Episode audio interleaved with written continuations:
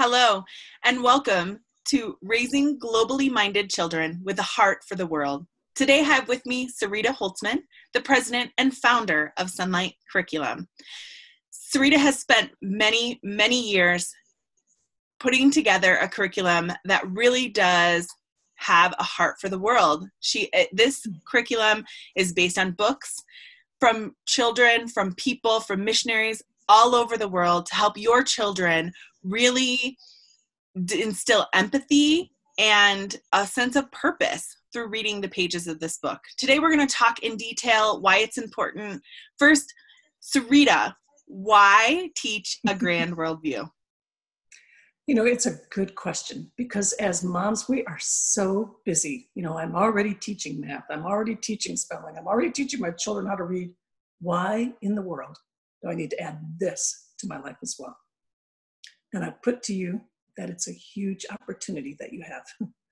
As moms, we have the privilege, the privilege of, of entering into things that they would never have an opportunity to do in a school system.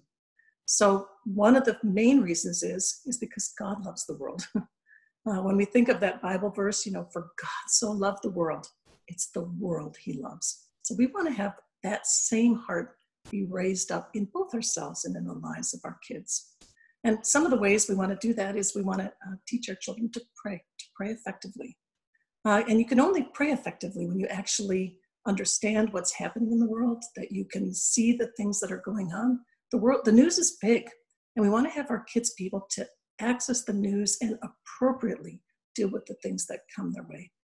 So that when they hear the news, they know how to pray in ways that uh, both take away fear and help them to actually uh, move things well.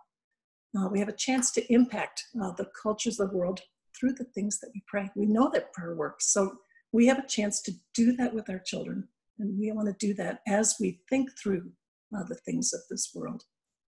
Uh, we want to broaden, broaden our focus. So often we think in our very small part of the world. We think our little neighborhood is the key of what's happening in our lives. But if we can help our kids see that the world is broad, the world is big, the peoples of the world are interesting, uh, that we can actually help them mature and grow in these very key, arenas. Uh, sometimes we just study American history again and again and again, but I would propose that it's smarter to study world history and understand kind of that big picture and understand uh, what God is doing around the world. It's a huge privilege that we have, and I hope that you actually do that.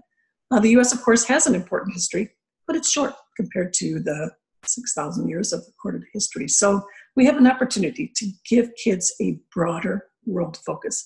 I hope, I hope that you do that. I think too, we want our children to understand the news.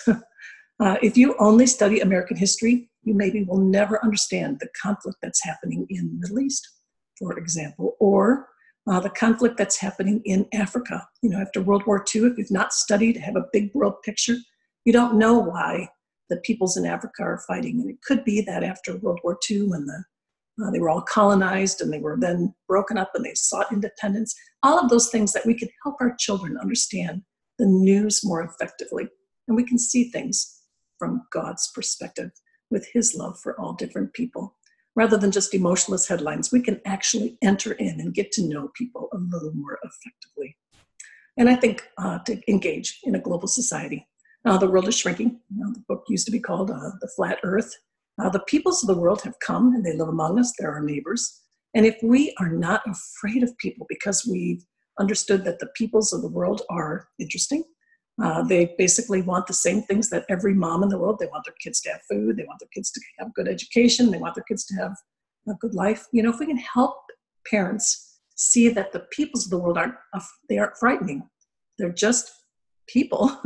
they maybe understand things a little differently, they look at the world a little differently, but if we understand that, we have a better opportunity to connect with the peoples that live in our neighborhood. And honestly, our bosses will one day be glad if we can have that good understanding of the world and the peoples and have good empathy for the peoples that we come in contact with. Very good. I think I'm not quite done. Oh, sorry. That's all right. To get to my notes. Sorry. Oh, okay. foster servanthood. I think it's so easy for our children to think they're they're entitled, entitled to a great life, and they are. But if we can help our kids see that not every child in the world even has good clean drinking water, maybe it makes them less anxious to have a car just like their 16 year old friends do, or has a chance to build that sense of empathy in the lives of our kids. So we can build gratitude and all those kinds of good, good skills in the lives of our kids if we can do that. I think too, to develop stewardship. We want our children to, we want our children to be charitably minded. Uh, children who give are happier. People who give are happier. The studies show that again and again. And if we can help our children say, I know about this particular part of the world and I want to support this part of the world, we're training our children to be purposeful and measured so that they're not just responding to things when they come up.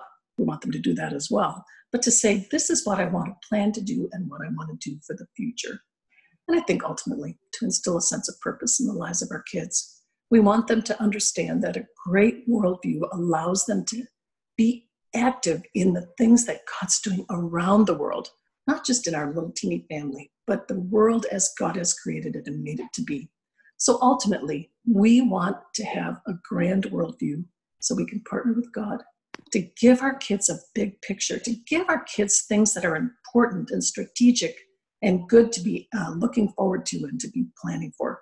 As parents, we have a great opportunity. And if I can encourage you to do that, may it be so. So, how can books help expand a child's horizon and grow a big world perspective? How, do, how does literature do that? and that's the how. Because when I say to you, oh, take up another job, do something else in your homeschool, I can tell you too, it's very easy to do. We can do it as we read stories that take place around the world. So uh, as we visit other cultures, we can see how the world lives without having to leave our home. We can travel to different places and experience the world in easier ways. So it's one of those where we can um, travel to Japan and visit uh, somebody with a different lifestyle in a different way where hospitality is so important uh, they sell their last precious gifts so they can buy cakes so that the it's just a totally different way of looking at the world, and it's an opportunity that we can do that just through reading different books that we have. We can give our kids a sense of, of, of the way is the world differs from us in ways that aren't threatening or scary. So just reading great books can totally, totally help with all of that. What's the importance of emphasizing the world history and world culture, cultures in education? I think um, I, I actually differ from most of the educational models here in the States, where they start with, you know, my community and my home and my school. Um, those are okay, but they're less compelling, I think, for kids because they already know those things. If we can contrast that to what's happening around the world, where we read you know, that kids eat, for example, bread with hachel in the Netherlands or fish for breakfast in Japan, and we read that they live differently, it makes our own lives a little more compelling and a little more interesting as well. So it's one of those where I think it's a great chance to uh, see the world in different ways. Uh, at Sonlight, we actually study uh, we study American history a number of times because we think it's important to know our own culture and our own world. But we also spend multiple years looking at other parts of the world because we think it's important as we're part of this global society to understand the world as it is. So, what are the benefits of a literature based education in raising globally minded children? And books are the easiest way to do that. I've said that before, and we believe that with our whole heart. Because a book, of course, is a compelling story. It's a good way of looking at uh, the world as it's there. And it's a way to um, enter in. A book, of course, gets you into the emotions and the minds of the characters that you come in contact with. And it's a way to learn and new, uh, new different things. Uh, it, conveys, it conveys information in a way that's very easy and approachable and memorable. Uh, how many of us remember stories that we read when we were kids? So it's ways that we can learn in a way that's, we don't have to take a test on it because we already understand it because it's become part of our worth and move. It's part of that. Uh, we just don't remember data facts as easily as we remember the storyline because the flow of a story just pulls us along and keeps us moving through it. So it also encourages parent and children interaction. Uh, there's about a story when you read and you say, well, that was unusual. I wonder why they did that. And we have a chance as parents to talk that through with our kids. You know, and many of us parents would love to interact with our children even more effectively, and stories allow us to do that in a way that's way easier and way more compelling than anything they could do. And one of the great things is uh, we have those conversations that just are so warm and so great that we can have as we meet with our children. And that's the way we encourage empathy and build all those good kinds of things. Uh, books do that in very subtle and easy, easy ways. So book stories are great. So it's one of those where if you're not reading to your children, add it today because it's super important to do. It's easy, it's doable, it's memorable, it teaches vocabulary. There's all kinds of great skills that happen when you do literature based learning. So just pick it up and do it with your children. And what, you know, as we read these books, we're really learning about the geography of all over the world. And why is the study of geography important?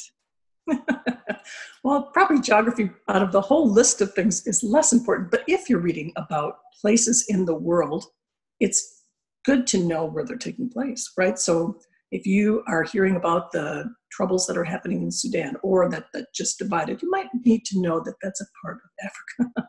and geography doesn't have to be hard to be taught. Uh, one of the ways we do it at Sonlight is whenever you read a story, you always find, it mentions a location, we just find it on a map.